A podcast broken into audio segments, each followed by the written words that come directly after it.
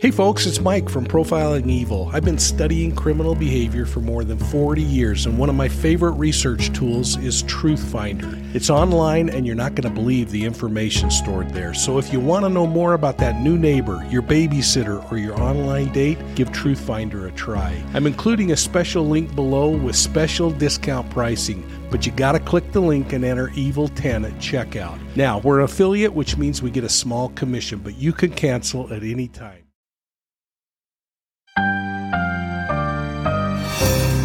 Well, hi, everybody. It's Mike from Profiling Evil, and I'm really excited to announce that we've converted 20 episodes of the Academy series for audio podcast.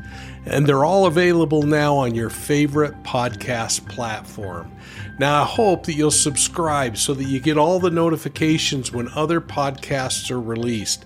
And don't forget to check us out on the World Wide Web at profilingevil.com. And folks, if you like YouTube, visit Profiling Evil and make sure you're hitting that like and subscribe button. Now, our purpose in releasing these podcasts is to edutain you. Edutain means we really want to entertain you just enough to be able to teach you a few principles about the criminal justice system, criminal investigations, and profiling. And I think you're going to find these episodes to be useful as you go about your own amateur crime sleuthing. So let's jump into today's discussion after this word from our sponsor. Hey everybody, it's Mike from Profiling Evil. I've been studying criminal behavior for more than 40 years, and one of my favorite research tools is Truth Finder.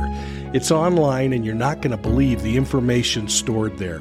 So if you want to know more about that new neighbor, your babysitter, or your next online date, give Truth Finder a try. I'm including a link below with special discount pricing. You got to click the link to get it and then enter Evil10 at checkout. We're an affiliate, which means we get a small commission, enough to buy a small Diet Dr. Pepper, but you can cancel at any time. Thanks for listening today. Is an eyewitness the most valuable form of evidence in a crime?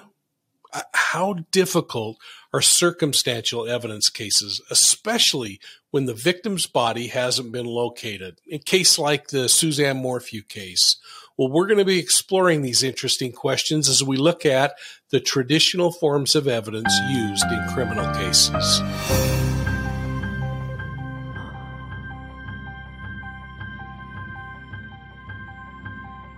Welcome to Profiling Evil. If you're new to our channel, thanks for joining. And if you're one of my university students or a longtime channel member, welcome back. And thanks for all your support. Now, folks, take a moment, hit that like and subscribe button, and ring the bell so you get notified on all of our videos. Let's jump in and talk a little profiling. The criminal justice system demands a thorough examination of permissible evidence when weighing the guilt, or innocence of those charged with crimes, especially violent crime.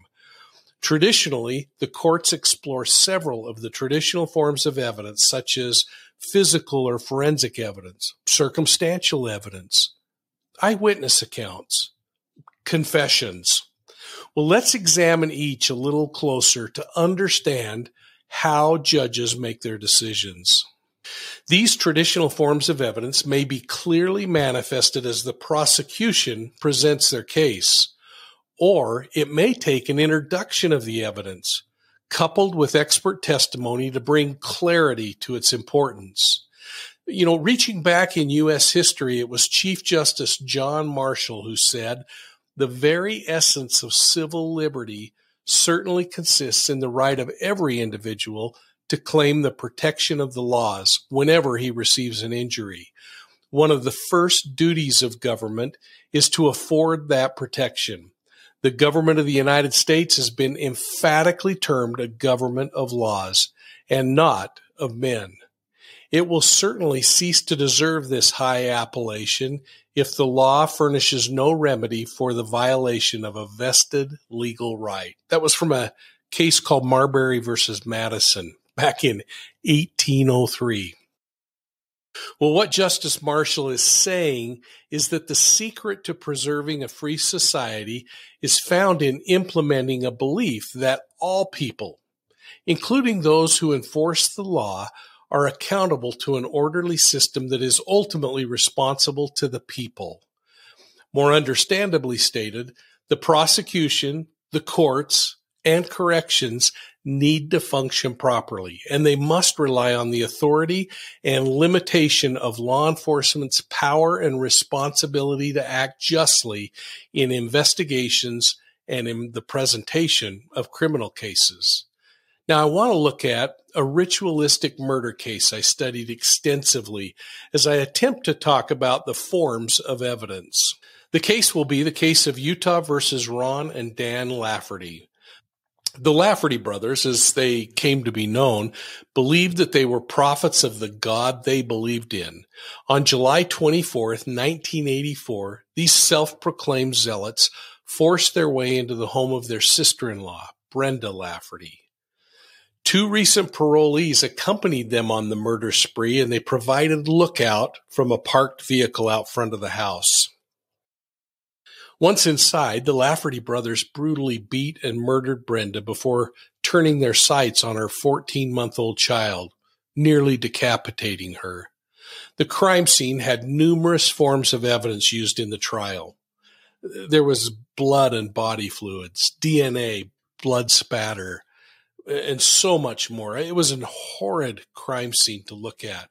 Crime scene technicians would recover physical and forensic evidence, and investigators sought out eyewitnesses for interview.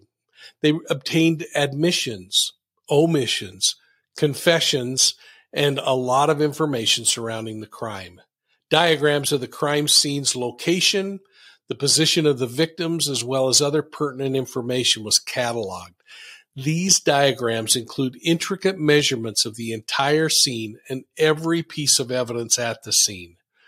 For any piece of evidence to be introduced into the criminal court, it had to be shown that it was legally and appropriately obtained. The, the, Fourth Amendment protects against illegal collection, and reasonableness serves as the overriding test of compliance. Well, weeks after their arrest, police released information from another piece of valuable evidence in the form of a handwritten document, a document called the removal letter. It carried a confession of sorts when Ron Lafferty penned the following quote, For they have become obstacles in my path, and I will not allow my work to be stopped. First, thy brother's wife, Brenda, and her baby. It is my will that they should be removed in rapid succession and that an example be made of them in order that others might see the fate of those who fight against the true saints of God. And it is my will that this matter should be taken care of as soon as possible, and I will prepare a way for my instrument to be delivered and instruction be given unto my servant. Close quote. That's from the removal document that Ron Lafferty wrote. Well, as we look at violent crime scenes like this Lafferty murder case, we can begin to identify the different forms of evidence. First, let's consider physical evidence. Physical evidence generally refers to items collected from non living sources, things like footprints, fibers, tire marks, or damage to doors and windows. One significant piece of physical evidence in the Lafferty case was a vacuum cord that was cut from Lafferty's knife and used to strangle Brenda. Forensic evidence is best described as the results obtained through scientific methods such as testing the blood or DNA. Ballistic tests where bullets and bullet casings and weapons are uh, in the case, and they need to be examined for identifying characteristics. Forensic evidence is used to link things together, such as linking a weapon to a bullet that was recovered in a victim, a knife blade to a wound. Forensic evidence can also include the examination of things that you may not consider normally. Things like packing materials, handwriting, uh, photography and videography, or the manipulation of something as simple as a fingerprint. Let's look at circumstantial evidence now. Circumstantial evidence is explained by saying what it is not rather than what it is. It is not direct evidence from a witness who saw or heard something. Circumstantial evidence is a fact that can be used to infer another fact. Something like 1 plus 2 equals 3. Circumstantial evidence is usually including multiple forms of evidence. In the Lafferty case, an example might be the Lafferty removal document and the verbal threats that Brenda needed to be eliminated. Then the nonverbal threat written that she needed to be eliminated. Then the act she's murdered. Another example is the knife that was used to kill Brenda and the baby. It was found on a roadside near a neighboring town. The knife had Brenda's blood on it. It had been purchased a few days earlier by Ron Lafferty at a mall near their home, and it was carried in his boot as witnessed and testified to by one of the participants in the murder case. While no one testified how the knife was used to kill the mother and child, it was circumstantially tied to the Laffertys. I hope these examples help you see how indirect evidence implies something occurred but doesn't directly prove it. Now let's talk about eyewitnesses as a form of evidence. Many people believe that eyewitness accounts are the most valuable form of evidence out there. well, this is not the case. Eyewitness accounts can be influenced by so many things, including environment, lighting, life experiences or our personal biases. I like to use an example from my days in the police academy. The year was 1980, and I was sitting in a classroom with other recruits in my academy class. We just returned from lunch and we were sitting in a terribly dry presentation on the law. Most of us were having a hard time staying awake. Suddenly, the door flung open and a masked man entered the classroom, firing three shots toward the instructor, who fell to the ground. The entire encounter lasted less than five seconds and the intruder was gone. Before my classmates and I could even compose ourselves, the instructor sprang to his feet, announcing that the shooting was a simulation, only a drill, he then instructed us to write down everything we could remember about the shooting. What did the shooter look like? What kind of weapon was he firing? How many shots were fired? Well, in the end, he gathered our responses and then asked us to defend our memories. The answers he got might astound you. Of the 20 plus recruits in my class, we ended up with almost 20 different descriptions of the shooter, the weapon, and the circumstance. How on earth is that possible? Well, eyewitness accounts can be complicated by many factors such as lighting, distance, the quality of our eyesight, life experiences, and our personal prejudices. Uh, as an example, I want you to answer this question. What color is a light blue 2018 Chevrolet four door when it's sitting under a streetlight at two o'clock in the morning? now, as you're thinking about this, take into account that we don't know the lighting, the weather, or the environmental conditions. Now, some of you might say, well, it would be white, silver. Others may say gray.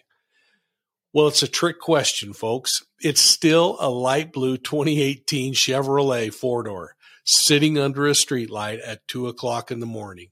It is still light blue. Now, while sim- simplistic in nature, imagine how this piece of incorrect information, based on our interpretation, could take an investigation in the wrong direction.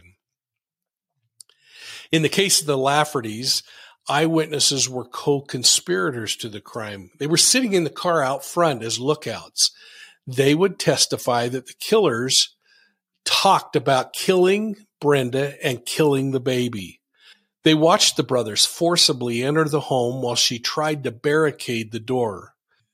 They noticed how the killers returned to the vehicle after the murders, covered in blood. Well, as we wrap up our discussion on the forms of evidence, let's chat about confessions.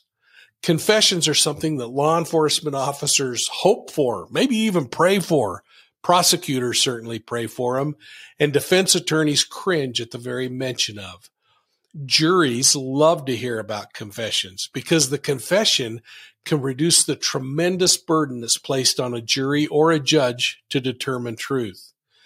Unfortunately, though, there have been circumstances when acquired confessions have been falsified. When a bizarre crime catches media attention, investigators have interviewed individuals who claim responsibility for the crime, even though there's no possible way they could have committed it. To those of us with stable minds, this seems unfathomable. But to a person with a mundane and perhaps uneventful life, it may give them recognition that they've desperately hoped for in their lives. In fact, according to David Zulawski and, and Douglas Wicklander in the book Practical Aspects of Interview and Interrogation, an offender will only confess based on whether the decision of telling the truth outweighs the consequence resulting from an admission. In the Lafferty case, the brothers chose not to provide any statements to police, and they didn't testify in their initial hearing or trial. It would be years later before Dan Lafferty would share the horrible details of that crime. Now, you could catch my interview with Dan Lafferty by going over to our content page at Profiling Evil, or look in the links below and I'll put it down there. As we wrap up this discussion about the forms of evidence, I want to mention the newest form of evidence that the courts are considering, and that is behavioral evidence. There are not many empirical studies into how reliable behavioral sciences are in the criminal investigation process. Proponents would say that it's extremely valuable, while some say it is not a science based uh, act.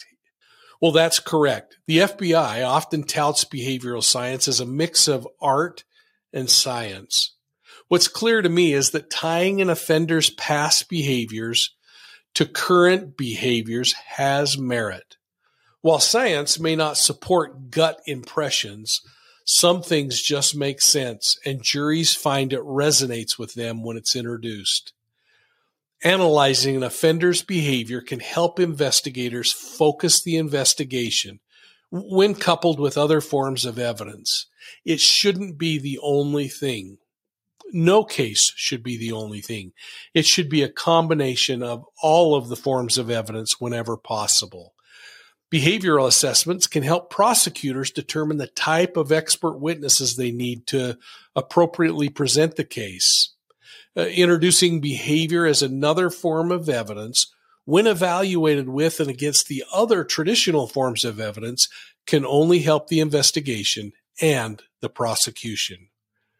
Well, I hope this segment helps you better understand the forms of evidence and what differentiates each. It should help you better understand what's important in the crimes that you're exploring, and hopefully, it'll help you as you evaluate this and other segments discussed in the Profiling Evil Academy. Well, hey, folks, I'm pausing to share some concerns I have surrounding identity theft and fraud. I've learned a lot from our partner, Aura. They're the pros at protecting people from cyber predators. Aura provides identity theft protection, credit and fraud protection, and online and device security for you and your family.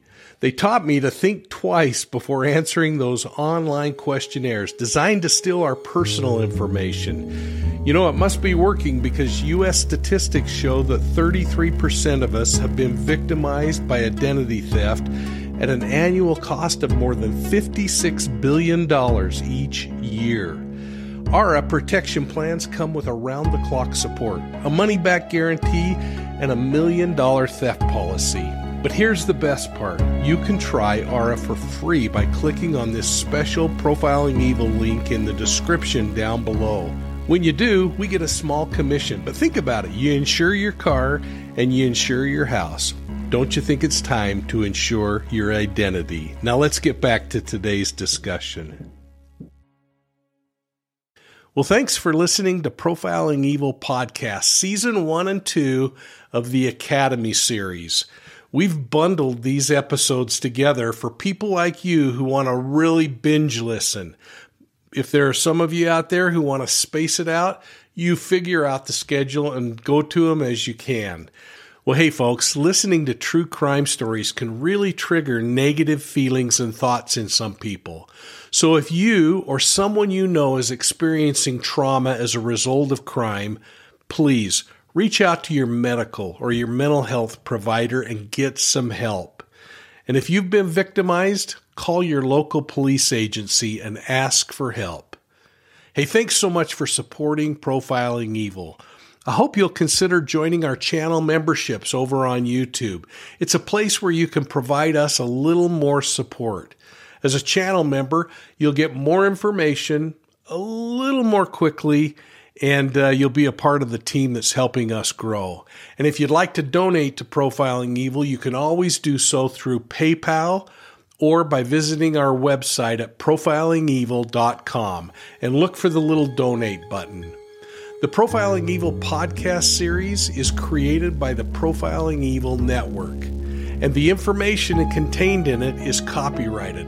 So don't copy or reuse it without getting our permission. Thanks so much, and we'll see you soon at the next crime scene.